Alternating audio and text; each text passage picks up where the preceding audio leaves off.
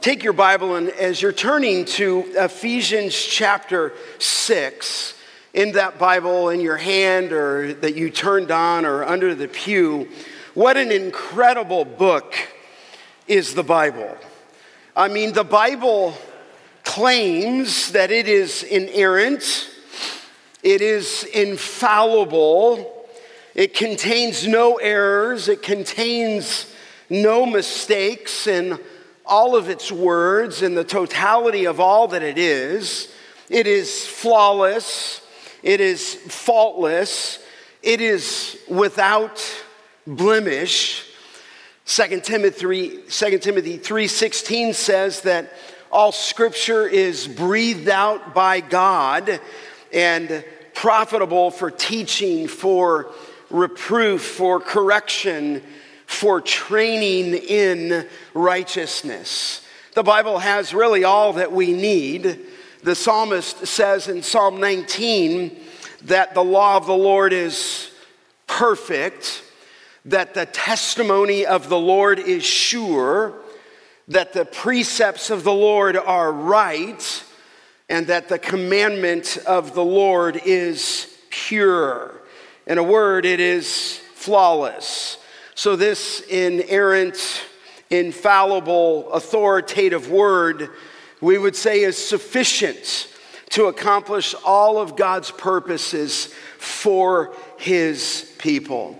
And we come to the last statement of the armor, where it says in verse 17, after taking up the helmet of salvation, and then it tells us to take up, or linked earlier in verse 17 in the grammar, take up the sword of the Spirit, which is the Word of God.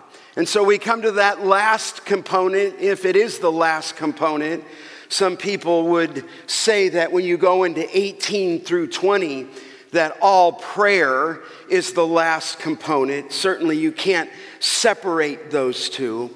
But we come to that awesome statement to take up the sword of the Spirit, which is the Word of God. Scottish pastor Thomas Guthrie said the Bible is an armory of heavenly weapons a laboratory of infallible medicines, a mine of exhaustless wealth. It is a guidebook for every road, a chart for every sea, a medicine for every malady, and a balm for every wound.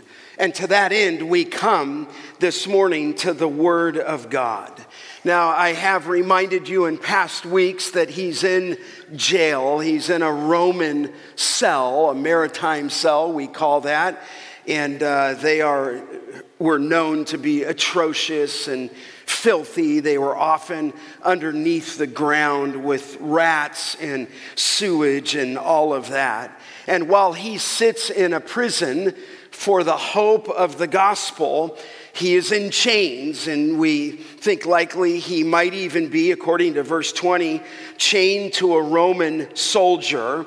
And Paul takes these physical components of the, of the Roman soldier's armor and he transforms them into a spiritual truth. We've looked at the opening five. He said, Put on the, the belt of truth. Remember, that belt for the Roman soldier would be tucked in because he, he had a, a garment on that sometimes would extend down to his, his uh, ankles and even to his knees. And so when he wasn't in battle, it would go down. But when he needed to prepare for battle and get ready for the battle, he would take that tunic up and he would put it in his trusty belt for speed, for preparedness. And Paul transforms that and he says, You need to put the belt on, but the belt represents a spiritual truth of the Word of God. And we said that belt of truth stood for the whole counsel of God. It was all the truth, it was the whole truth. And so,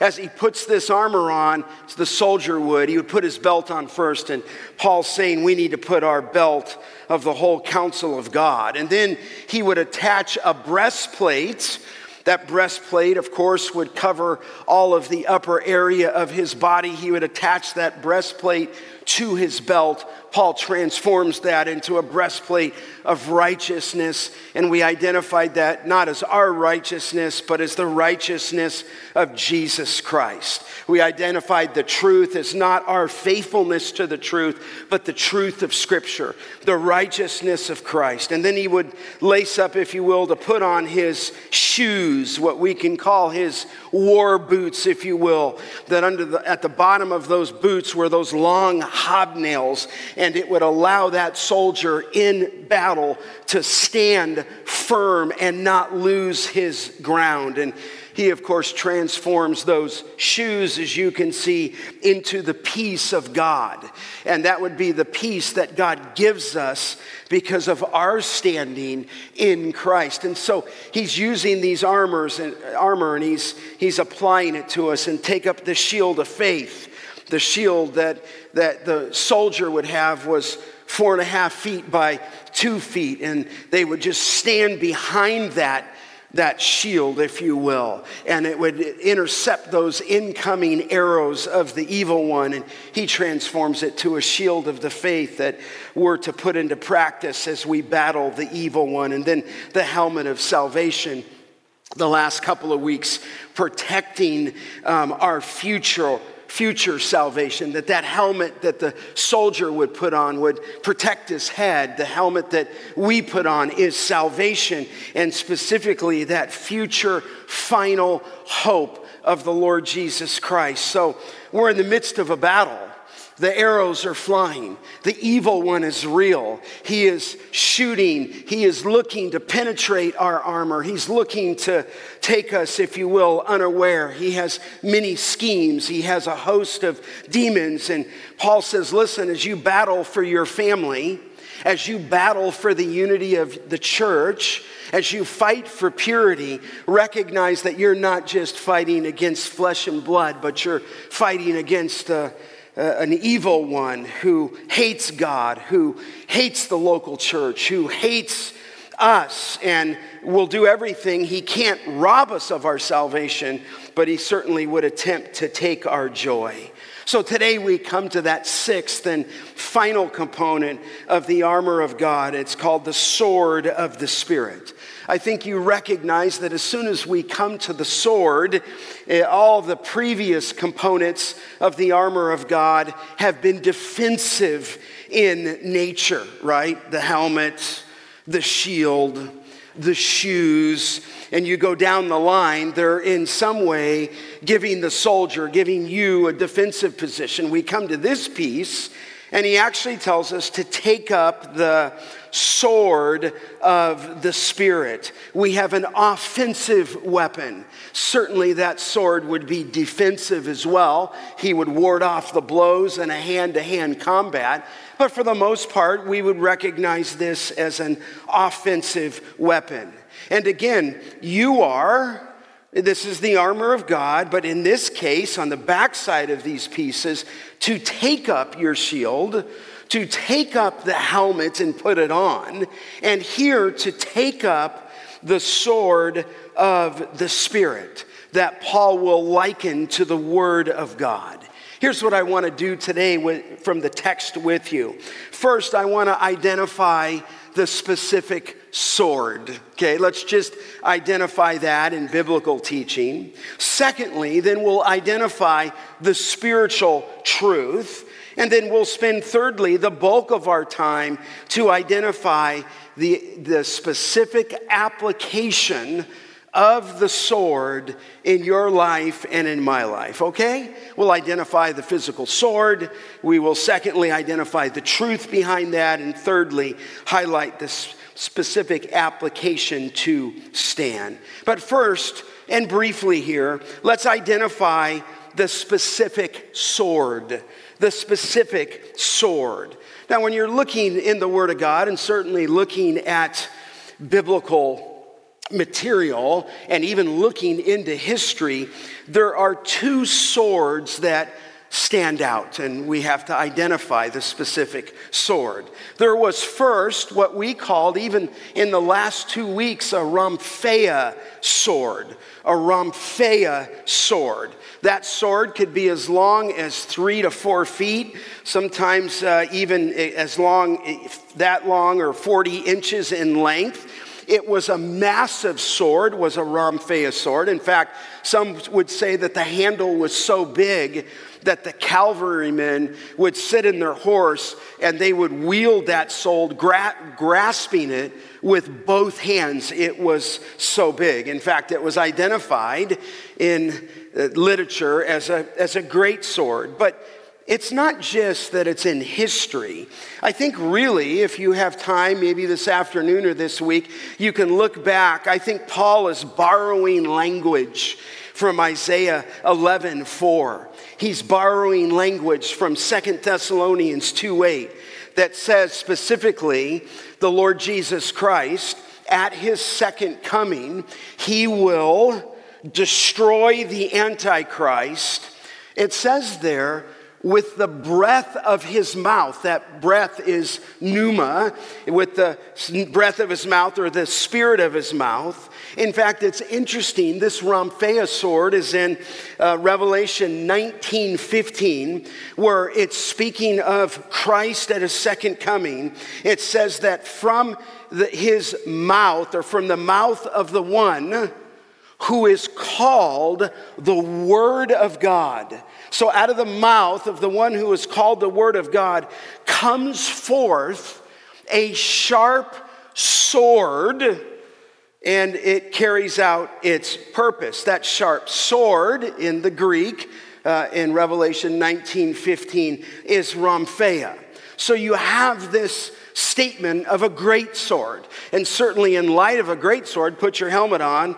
And uh, so here, this sword, the Rhomphaia sword, is attributed to the exalted Christ who, at least in the Old Testament, in the book of Revelation, is the divine warrior. As he comes at a second coming on that horse, he's proclaiming, if you will, the word of God with his mouth. The sword in 19 of Revelation is a sword of judgment on the nations. Now, listen, I just say that is a Rhomphaia sword. That is not the sword here, okay? You say, well, what's the sword here? Well, again, look at 17. He calls it the sword of the Spirit. But the word sword there isn't Rhomphaia, the big, great broadsword. This is a different sword. This is the sword today that you're commanded, if you will, to take up. It's, it's in the Greek, it's a Machaira sword. It is a short sword. Uh, Machaira, maybe out of the Latin, you've heard of the Latin term uh, machete. That is from the, that word, the Greek here comes the, the Machaira sword. It's a short sword. Sometimes we would call this type of sword here in Ephesians 6:17 a dagger. And often the soldier would carry that sword in his sheath, if you will, at the soldier's side. So as he moved out to battle, he's got his belt tightened, he's got his breastplate on, his shoes got the hobnails on it. He might be carrying that large wooden door, the shield. He's got his helmet fixed, but he's got a sword, sword there that when he needs to pull it, he can, he can be ready to go to battle, to go on the offensive. But I just identify for you that here is that short sword. It is a well known sword in the Roman army. That sword had uh, two edged blade. You understand, some, uh, that knife, excuse me, the sword, some have just one side. This one, the, the Machaira, had a double edged blade. In fact, I would tell you that in other places in the New Testament, it was lethal. So, here, just so you know what we're talking about, we identified the specific sword. It is not the Rhomphaia, it is not the broadsword. It is a, and I think this is huge for understanding in a moment, it is the short sword, it is a dagger. It is a Machaira sword. But secondly, from the identity of that specific sword to the uh, identifying its spiritual truth. Look at the text again in verse 17. He says to take that sword, but then he calls it here of the Spirit. let me see if I can translate this for you. Take the sword for you in just a moment in the midst of your temptation and battle. Take the sword that is given by the Spirit of God, is the thought. It's the sword that comes from the Spirit. Another way to say it is it's the sword that the Spirit of God has provided, okay? Now, I want to be clear here. The Spirit Himself is not the Word, the Word is the Word of God. But the Holy Spirit is the source of God's Word, and He's the one who will bring truth to you in the midst of temptation, and the scripture has a cutting edge to it. So the thought here is the spiritual truth is the sword, and you can see it. The sword is the word of God. That is the spiritual truth. Of course, we understand from the book of Hebrews in Hebrews 4:12 that the word of God you know it by heart, is living and active and sharper than any what? Two edged sword. There it is. It, it is sharper than any two edged sword. You say, well, what's the word for war? Word, sword there? It's the word Machaira. And so the word of God is the spiritual truth, and that word that you're holding is sharper, obviously metaphorically, than the sharpest of any swords, okay? That's the thought here. The Spirit of God makes the Word of God an effective tool in our battle against Satan. In other words, God, let me say it this way, has given you a sword, okay? He's given you a sword. The sword is likened to the word of God, upon which you and I can strike back against our enemy. And here, what Paul is saying is you actually need to take this up. Take it up. But let me take you a step further, okay? We've identified the sword, it's the Machaira. We've identified the spiritual truth that the Holy Spirit is the one that is going to make the, the Word of God an effective tool. But let me just, even right now, out of the gate, just take you to the application, okay? Here's the application. Let's identify the spiritual application. Now, he says there in verse 17, which is the Word of God. Now, you're asking, okay, well, we know it's the Word of God, but yes, it is the Word of God, but what is the Word of God referring to?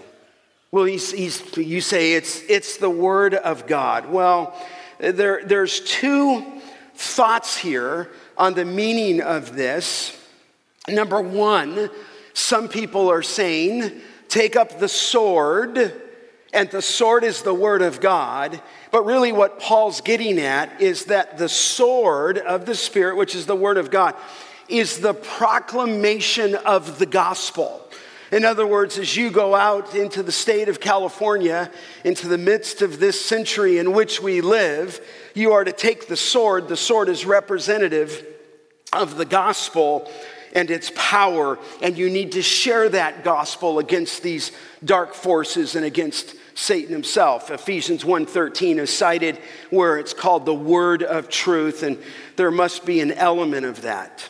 But the second view refers, if you will, to the attacks of Satan that as he comes to you in your life, you are to meet those temptations by specific scripture from the Word of God.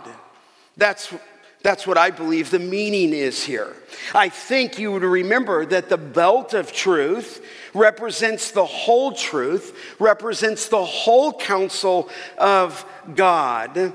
But here, and that thought of the whole counsel of God is broad, very general. Here is something more specific. Say more specific, you say, well, why do you think that? Well, look again at verse 17. He speaks there, which is the word of God. And that phrase there, word, there's different phrases in the Greek language. The most common phrase for word of God, I think we would well known, is the word logos, okay? In the beginning was the word, and the word logos was with God and down, I think it's in verse 14, and the word logos was God. That is a common statement. And it's a very broad term and a reference to the Word of God. But that's not the word here, okay? The word here for Word of God is the word rhema. And rhema, take up the sword of the Spirit, which is the rhema of God. Rhema here is more specific. It also speaks of a spoken word as Logos does. I don't, those words, uh, Rhema, Logos, are used interchangeably. But Rhema in the Word of God also can refer to a very specific statement of the Word of God. So take up the sword which is the rhema of God, which is a specific word, specific statement, specific portion of God's word. So I take it this way you and I must know the whole counsel of God, put on the belt of truth, but in the same breath, as you get into temptation, as you pull that sword from that sheath, which is the Word of God, you need to pull it and use that Machaira in a specific way with specific scripture against particular temptation. It is a specific statement in the Word of God that the Spirit directs to use against specific attacks. Then you say, well, Okay, Scott, thank you for that lesson. What does that mean? Let me show you. Go over to the Gospel of Matthew. The Gospel of Matthew. And of course, here in chapter 4, I'm going to examine, we'll highlight from the Word of God how the Lord Jesus Christ wonderfully used his sword, the Word of God, to defend himself against the attacks of the evil one. And I'll be brief here, but look at Matthew 4. Then Jesus was, 4 1, was led into the spirit into the wilderness. Fascinating. He's not led by his flesh, he's led by the, the spirit in the wilderness. And it says to be shocking in some ways, tempted by the devil. The Spirit you know, leads him to be tempted by the devil. And he's led, as you can see there, into the wilderness. Verse 2 And after fasting 40 days and 40 nights, you know the account, he was hungry. And the tempter, it's another name for Satan, the tempter came and said to him, If you are the Son of God, command these stones to become loaves. There it is. He's in the wilderness. He's there fasting 40 days and 40 nights. And now he enters in by the Spirit's leading into a battle, if you will, with Satan in an area, if you've been there, of the central plateau of Jerusalem. It's somewhat near the Dead Sea. In the Old Testament, this place of the wilderness was called devastation. It was a place of incredible barrenness. There were rocks, there was heat, there was dust, and Jesus Christ is there all alone. And then the tempter comes And the first temptation, after those days of fasting, the devil comes to him and says, If you are the Son of God, command that these stones become bread. Now, we all know that the supernatural wasn't a problem for Christ. All through Matthew, all through John's gospel, he performed many miracles. The main issue here is the wrong use of power. And the key is stated here by the evil one if you are the Son of God, command that these stones become bread. If, as, there's, as if there's actually a doubt of that. But that's the tempter. He's going to come at your weakest spot. He's going to come to exploit you. He will come at areas of great blessing, then fatigue sets in. He will come to you at your weakest place, at your weakest emotion, and he will know exactly what concoction, concoction he's, you know, delivering up to give to you. And this is what he did to Satan. If you are the Son of God. If you're in Matthew, just look back a few verses in 317, where it says at the baptism of Jesus, Behold, a voice came from heaven and said, This is my beloved Son, with whom I am well pleased. He had already been identified by the voice out of heaven that this is my Son. So, here, beloved, one of the ways just the evil one comes to you and I, here is a lust of the flesh, okay?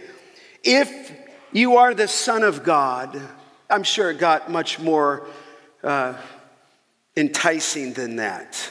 What are you doing starving in the desert? starving in this wilderness of barren rock and dust in a desert place. Satisfy yourself. I mean, really, if you are the Son, how could the Father let you go hungry? So, right now, lust of the flesh, command that these stones become bread. But I want you to know, he, you know that he didn't succumb to that.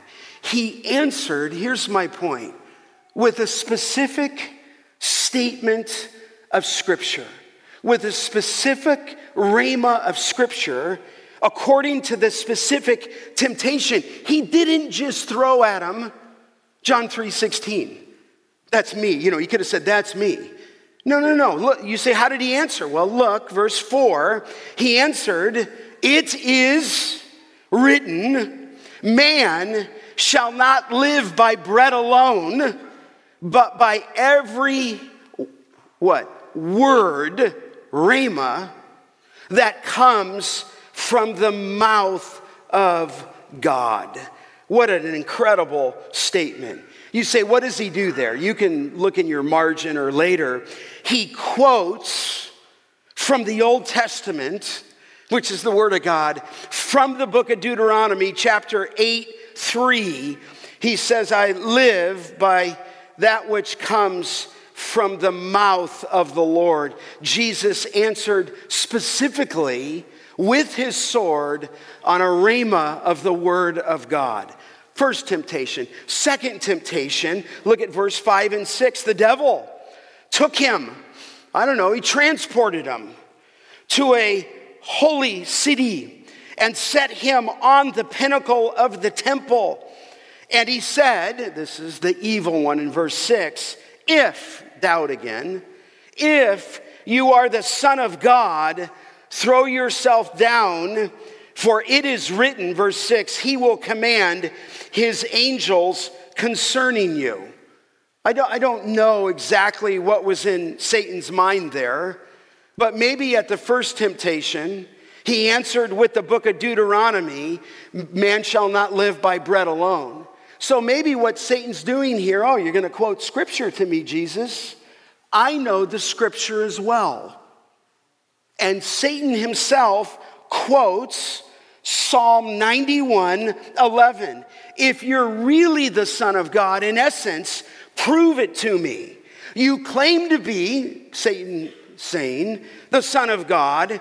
You quote scripture, but if you won't use divine power to help yourself, let me see if God will use his divine power to help you. In other words, he's misquoting the scripture. Uh, Blake was just sharing in the back room as we pray together, those who serve the Lord, that he was on in the class of isms and schisms. I mean, you know that all the false cults use the scripture, but they're like a broken clock. They're right once a day. They quote the scripture, they reel people in, but that but that's just to pull you in. But then they twist the scripture, and thus we have these cults. Satan is quoting the scripture to Jesus. Maybe because he quoted it, I'll quote it too. And I and if you won't call on that, then I'll have God call on it because it says there he will command his angels uh, concerning you. So if the first temptation dealt with the lust of the flesh, here's the pride of life. The pride of life. He's tempting him with the boastful pride of life. You say, well, how did Jesus respond? Well, look at verse 7. He said to him again, second time, it is written, You shall not put the Lord your God to the test. What is that? It is written. He's quoting Deuteronomy 6 16. He's got his Machaira out. The evil one has come to him at a weak spot. And he's quoting in the first temptation Deuteronomy 8. In the second temptation, as Satan quotes the scripture, he pulls that out, that dagger out, and he quotes, if you will, another portion of Deuteronomy 6:16. You shall not put the Lord your God to test. Here is a masterful use of the scripture. He used scripture to interpret Scripture. Then there's a third temptation. Look on in verse 8. Again, the devil took him to a very high mountain. We don't, that's about what we know. I'll give you an idea. And he showed them all the kingdoms of the world and their glory. And he said to him, All these Satan said, I'll give you if you will fall down and worship me. Here's the third test, okay? If you're a servant, why don't you become a king now? I mean, it's all yours. Why wait? Satan is saying, and he comes to us in the, the same way. He, he deals, he shows them all the, the kingdoms of the world. Now, we're not told what high mountain uh, that the devil took him to, but the significance of this high mountain is that it gave, I believe, a vast view of the whole earth. And it extended beyond any physical vision that could uh, perceive from any vantage point. I think it's beyond that. By some supernatural accommodation, I think the devil showed Jesus the glories of Egypt. Maybe he took him to the pyramids and the, the temples and the vast treasures. Maybe he showed him the power and the splendor of all of Rome. Maybe he showed him great Athens from that high mountain. Maybe he showed them magnificent Corinth. Maybe he took him in, if you will, from that high mountain into the city of Jerusalem, the city of David. He showed him, at least the text is indicating, all the kingdoms of the world and their glory. This is a third temptation. He's coming at Satan, Satan's coming at Jesus, he's coming at you. And he's dealing different pieces. The first one was the lust of the flesh, the second one was the pride of life, and I believe here is the third temptation, the lust of the eyes. He's showing them all why wait? What are you doing here in the wilderness? Why wait till the finished product? And I believe he knew what it was, Satan, that he was on his way to the cross. But what does Jesus do? Well, it's there, verse 10. Jesus said to him, Be gone, Satan, for the third time, it is written, You shall worship the Lord your God, and him only shall you serve. Isn't that pre- precious? The third time, the th- third time, it is written, and in each temptation, Jesus responded with a direct statement of the Word of God. That third statement that he quotes there is from Deuteronomy chapter 6, verse 13. Three times it is written, all from the book of Deuteronomy. And I'm asking, have you read it? Have you read it in the last year? Listen, I want to encourage you. Jesus not only read it, he quoted from it specifically. He didn't just randomly throw the Bible out there as though it's some magical book. He took the sword given and provided by the Spirit that the Spirit makes effective, and he used it uh, wonderfully in them temptation. So listen, if our Lord used specific statements of Scripture in order to resist Satan, how much more do we need the Word of God to gain victory over the devil? Listen, beloved, you know this. Satan is firing darts at you. Your shield is extinguishing the incoming missiles. But here, in this life, you pull out that sword out of the sheath and you go, if you will, on the offensive with that dagger, and that dagger is the Word of God. And again, I'm just going to say it to you in Hebrews 4:12, the Word of God is living. You're holding it. It's active. It is sharper, sharper, not as sharp, sharper than any two edged sword, piercing, the writer of Hebrews said, as far as the division of soul and spirit, of both, of both joints and marrow, it's able to judge the thoughts and intentions of the heart. Listen, a dagger may kill someone physically, this one's sharper. It will get right down into your soul. It will bring joy. It will bring confession. It will bring worship, but you need to be in it. You can't just come to Christ and put cruise control on and think you don't have a responsibility. You are battling an invisible foe. You are battling an, an invisible Satan who has a host of demons. You need to put all this armor on, but here you're taking up the offensive. You're taking your sword, not the Rhomphaia sword. Jesus will come back in Revelation 19 on that one. You're taking out the Machaira that, sends, that seems to lead to a very specific statement of Scripture, and you're interpreting Scripture with Scripture. Let me just say this in a sense in just a moment when we come to communion. The whole armor of God, all of it, is a portrait of Jesus Christ. Jesus said in John 14, 6, you know this, I am the way and the what? The truth. He is, if you will, the belt of truth. We know that we're going to put on the physical breastplate that is the righteousness of Christ, but he is 2 Corinthians 5:21 our righteousness. Thirdly, when we put on the shoes of the gospel of peace, it says in the book of Ephesians as we studied in 2:14, he is our peace. We take up the shield of faith and we need to exercise that faith, but we know that He is our shield. And Paul said, You know, it is no longer I, but Christ in me. And he said, By faith I live in the Son of God. Listen, when you trusted Christ, let me put it this way we received this armor. You've already received it in some ways. But here is this command that if you're going to stand, you have to put it on. In fact, Paul spoke of this. You could look at it in Romans 13 11. He says, You need to wake up. You can't be passive in this. He said, You need to wake up in Romans 13 11. Then he would tell you and me to cast off sin, get rid of it. Cast it off. You say, I just can't overcome it. No.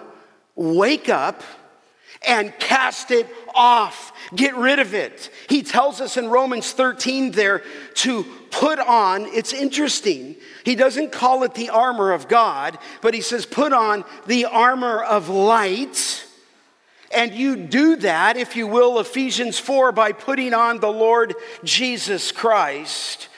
And so let me say, beloved, we have put on the armor at the moment of salvation, but I would say it has to be daily applied. And I just want you to be sturdy oaks. I, I want you not just to look back, praise God, when He saved you. You find yourself in the middle of a battle in sanctification where you're being saved, as we talked last week. There's a future that the helmet guards and protects, but daily you've got to appropriate this word. You say, okay, Pastor Scott, what do you want me to do with the word of God? What am I to do as a single? What am I to do as a mother? What am I to do as an elder or deacon or even a deaconess or a, a, member or you're married or you might be in seventh or eighth grade? Let me just give you three practical exhortations, okay? Three practices to, on the Word of God. I'm going to put it in this way you need to hide, you need to hunger, and you need to hold the Word of God in your heart. You need to hide the Word of God in your heart. You need to hunger for the Word of God in your heart, and you need to hold the Word of God close to your heart. Let's talk about that. First, hide the Word of God in your heart. Hide it. I'm using the scripture there. How can a young man, this is Psalm 119.9, keep his way pure. You say, well, it's impossible for a young person to keep his way pure. No, it's not. If you have the Spirit of the living God living in you, and the psalmist is going to say, How can a young man keep his way pure? By guarding it according to your what? Word in other words, here's the path of purity for a young man it is to guard it according to your word. Psalm 119, verse 11 I have hidden, hidden, there's the point, or stored up your word in my heart that I might not what? Sin against you. Listen, this book has been given to you. This book has been given to you for sanctification. This book has been given to you. It is sharper than any two edged sword. But, young men, you must, I must, we as a church family, hide that word in our heart that I might not sin against you. You've heard me say this before. Sin will keep you from this book, or this book will keep you from sin. Say, why did I, what do you mean sin will keep me from this book? Oh, just give in to all the temptations lust of the flesh, lust of the eyes, the boastful pride of the life. Give in to all of them, and you will find yourself real quick isolating from everybody and everything. So here he says, Listen, I, I have hidden, I have stored up your word in my heart for this purpose that I might not sin against you. You know, I Spencer was telling me, I mean, we have uh, reality, seventh and eighth grade, for your precious children. He's going through the book of Genesis, specifically Joseph. Joseph with Potiphar's wife. You remember the account, I won't turn you there. When, when she grabbed him and he basically said something like this How could I commit this great sin and sin against who? God. He, he must have had such a high view of God and such a heart for God that was stored down that in the moment of his greatest temptation, he didn't want to sin against God. Listen, hide the word of God in your heart. Satan will find your weakness, he will exploit you, and you need to use the sword of the word of God like a dagger with great precision. You say, okay, Scott, how does that work? Well, let me just show you in Ephesians, okay, just one example, okay? Go back to Ephesians. Let me just show you how that would work there. Do you remember when we were there when he said in Ephesians chapter 4, I think it was, there it is, where he says in verse 26, be angry, do not sin 426. Do not let the sin, excuse me, the sun go down on your what? Anger. Verse 27, and give the opportunity to the what?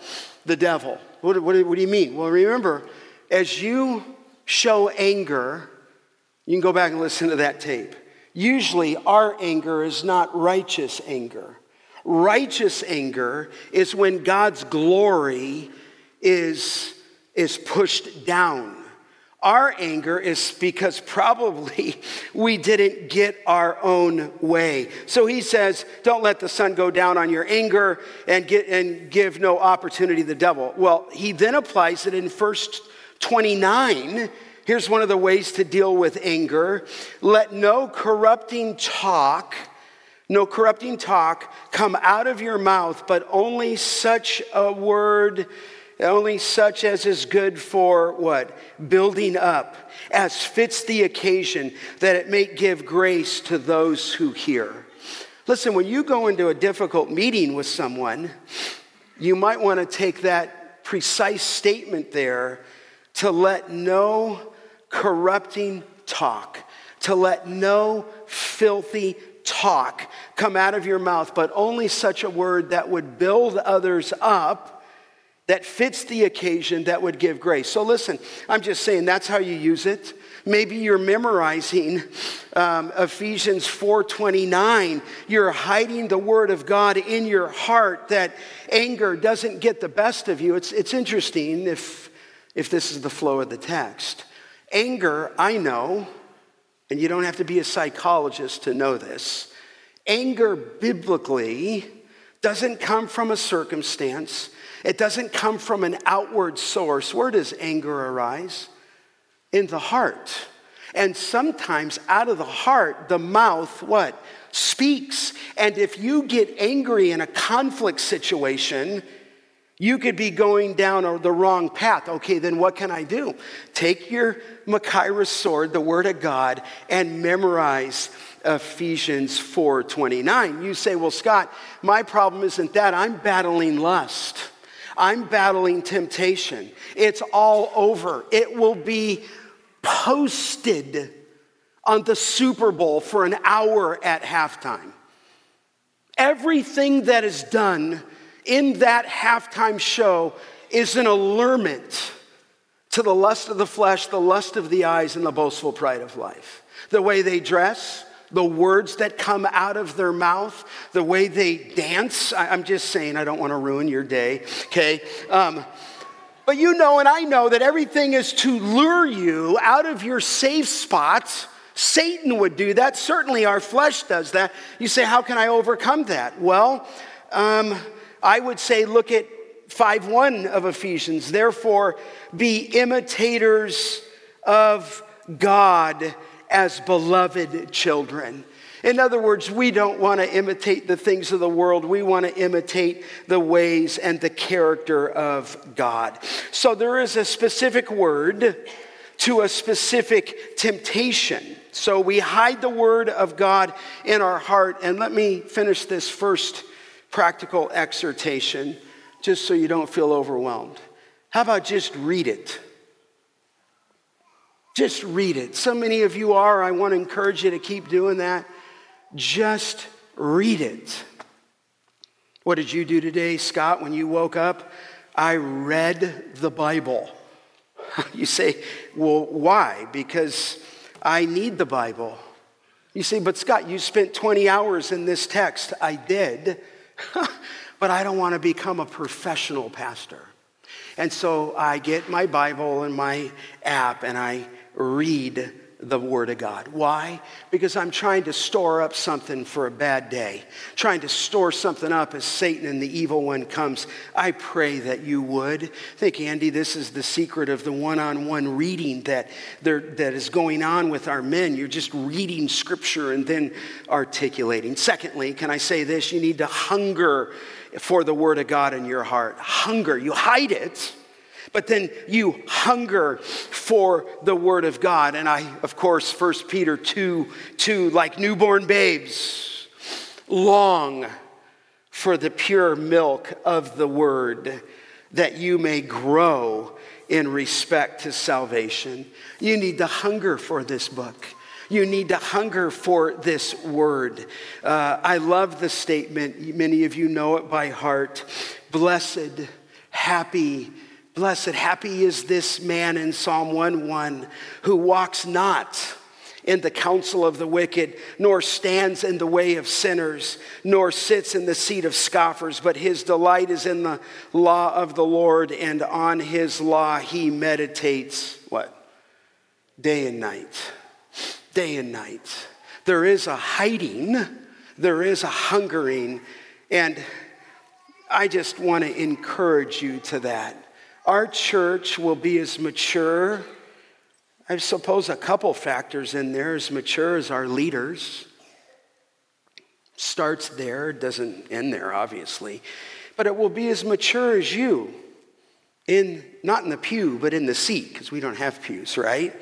And so we have to be as people that are meditating on it day and night. Uh, there's an account of Hudson Taylor, one of my favorite biographies I've ever read. He's the founder of the China Inland Mission, a famous missionary. And he conquered these daily trials by the meditation on the Word of God.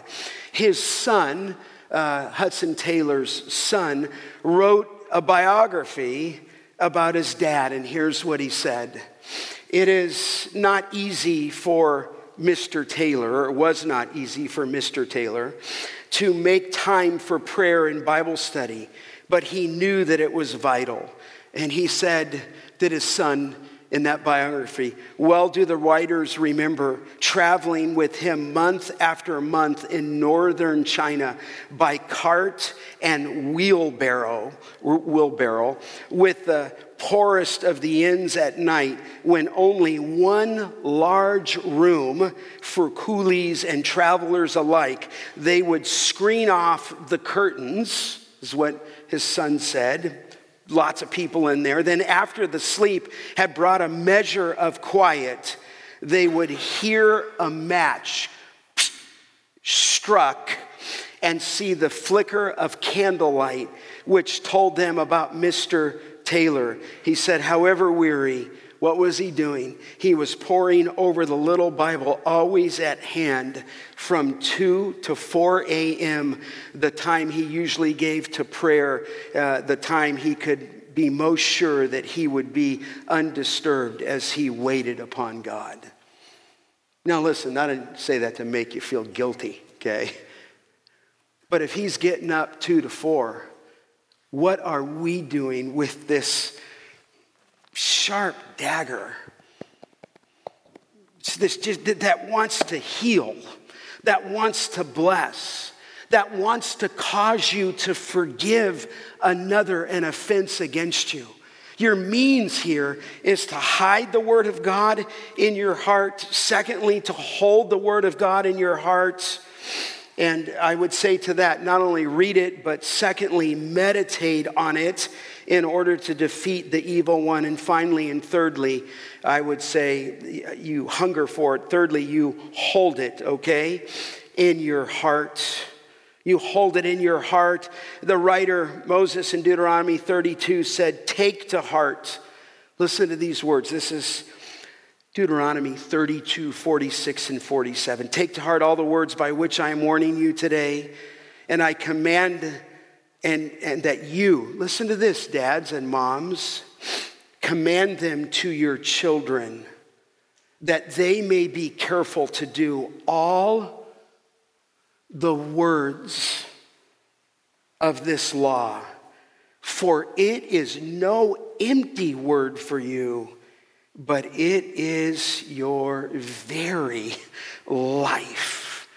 So listen, as you hide it, as you hunger for it, thirdly, you've got to hold it to keep it near and dear because listen, you need to be careful to do all of it because it is your very life. I might say, read it, meditate on it, and study it. Did you ever go to a hotel? Sure, you have, and sometimes you might even check is inside that drawer what lies there? Lies a Gideon Bible. In most of those Bibles, there's the opening statement there. And I wonder if we could heed that opening statement before it proceeds with Genesis 1. The Bible contains the mind of God, the state of man, the way of salvation, the doom of sinners, and the happiness of believers. Its doctrines are holy, its precepts are binding, its history's true, its decisions are immutable. Read it to be wise, believe it to be safe, practice it to be holy. It contains light to direct you, food to support you, and comfort to cheer you. It is the traveler's map. It is the pilgrim's staff. It is the pilot's compass. It is the soldier's sword and the Christian's charter. Here too, heaven is opened and the gates of hell disclosed. Christ is its grand subject, our good its design, and the glory of God its end. It should fill the memory, it should rule the heart and guide the feet. Read it slowly, frequently, and prayerfully. It is a mine of wealth, a paradise of glory, a river of pleasure. It is given to you in life and it will be opened at the judgment and remembered forever. It involves the highest responsibility, rewards the greatest labor, and will condemn all who trifle with its sacred contents. contents. And you're holding it. So listen, hide it hunger for it and hold it near and dear to your heart, that we might pick up this sword and use it against Satan and his host of demons. Would you bow with me